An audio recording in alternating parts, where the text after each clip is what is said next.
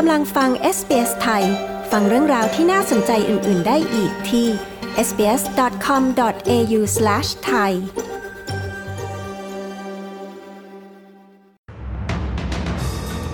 การลงทะเบียนเลือกตั้งสำหรับลงประชามติหมดเขต 20 นาฬิกาวันนี้ รัฐบาลยื่นคำขาดให้แอปหาคู่จัดการเรื่องการล่วงละเมิดทางเพศบนแพลตฟอร์ม ที่เมืองไทย DSI เรียก 58 บริษัทมาให้ปากคำเพื่อตรวจสอบการหัวประมูลในโครงการรัฐ ติดตามสรุปข่าวรอบวันจาก SBS ไทย 18 กันยายน 2566 กับดิฉัน ปริสุทธ์สดใสค่ะ มีการเตือนให้ผู้มีสิทธิ์ออกเสียงในการลงประชามติเรื่องคณะที่ปรึกษาเสียงชนพื้นเมืองต่อรัฐสภา หรือ Indigenous Voice to Parliament ให้ตรวจสอบการลงทะเบียนขอใช้สิทธิ์เลือกตั้งของตน ก่อนการทำประชามติท่ามกลางการเตือนให้ระวังข้อมูลที่ไม่ถูกต้อง ทั้งนี้การลงทะเบียนขอใช้สิทธิ์เลือกตั้งในการลงประชามติ และการอัปเดตข้อมูลลงทะเบียนให้ถูกต้องสามารถทำได้จนถึงเวลา 20 นาฬิกาของวันจันทร์วันนี้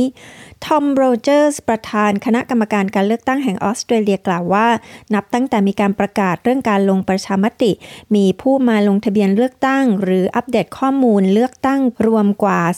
240,000 รายการ หรือประมาณ 15,000 รายการต่อวัน ขณะที่เมื่อวานนี้ได้มีการเดินรณรงค์ให้โหวต yes ในการลงประชามติครั้งนี้ในหลายพื้นที่ของออสเตรเลีย ทั้งที่ ACT และในเมืองส่วนภูมิภาคของออสเตรเลีย ก่อนการลงประชามติที่จะมีขึ้น 14 ตุลาคม แอปพลิเคชันหาคู่หรือ Dating App ได้รับการยื่นคำขาดให้จัดการกับการล่วงละเมิดทางเพศบนแพลตฟอร์มของตน โดยผลักดันให้ต้องเปลี่ยนแปลง ไม่เช่นนั้นจะมีกฎระเบียบออกมาบังคับใช้ รัฐบาลสหพันธรัฐออสเตรเลียได้ร้องขอให้อุตสาหกรรม Dating App สมัครใจจัดทำประมวลหลักปฏิบัติฉบับใหม่ เพื่อปกป้องผู้คนในออสเตรเลียที่ใช้บริการแอปหาคู่ออนไลน์ กลุ่มผู้ลี้ภัย Captive Soul ได้เริ่มการประท้วงนานหนึ่งสัปดาห์หน้าสำนักงานของรัฐมนตรีว่าการกระทรวงกิจการภายใน แคลโอเนียลเมื่อเช้านี้ โดยมีจุดมุ่งหมายเพื่อเรียกร้องให้กระทรวงใช้เวลาดำเนินการเรื่องวีซ่าผู้ลี้ภัยเร็วขึ้น แม็กกี้ มีชาฮี และทันย่าลูกสาวของเธอเป็นหนึ่งในผู้ขอลี้ภัยราว 10,000 ถึง 12,000 คนในออสเตรเลีย ที่รอผลการพิจารณาวีซ่ามาอย่างยาวนาน โดยทั้งสองได้ถือ bridging visa เป็นเวลา 11 ปี กว่าจะรู้ผลการพิจารณาที่แน่ชัด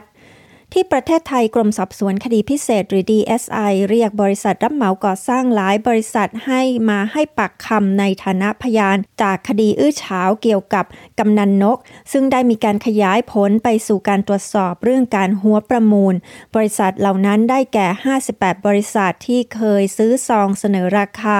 ในโครงการก่อสร้างของรัฐ ที่นายประวีนจันคล้ายหรือกำนันนกร่วมประมูล โดยมีพฤติการซื้อซองเสนอนอราคาแต่ไม่ร่วมยื่นประมูล จนต้องสงสัยว่าจะเข้าข่ายการหัวประมูล DSI อยู่ระหว่างการรวบรวมพยานหลักฐานเพื่อพิสูจน์ทราบข้อเท็จจริง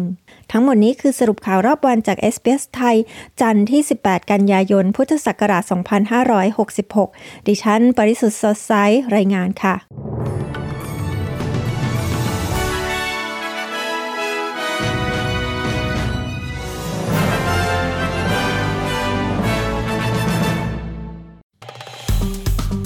ดไลค์ แชร์ และแสดงความเห็นไป follow SBS ไทยทาง Facebook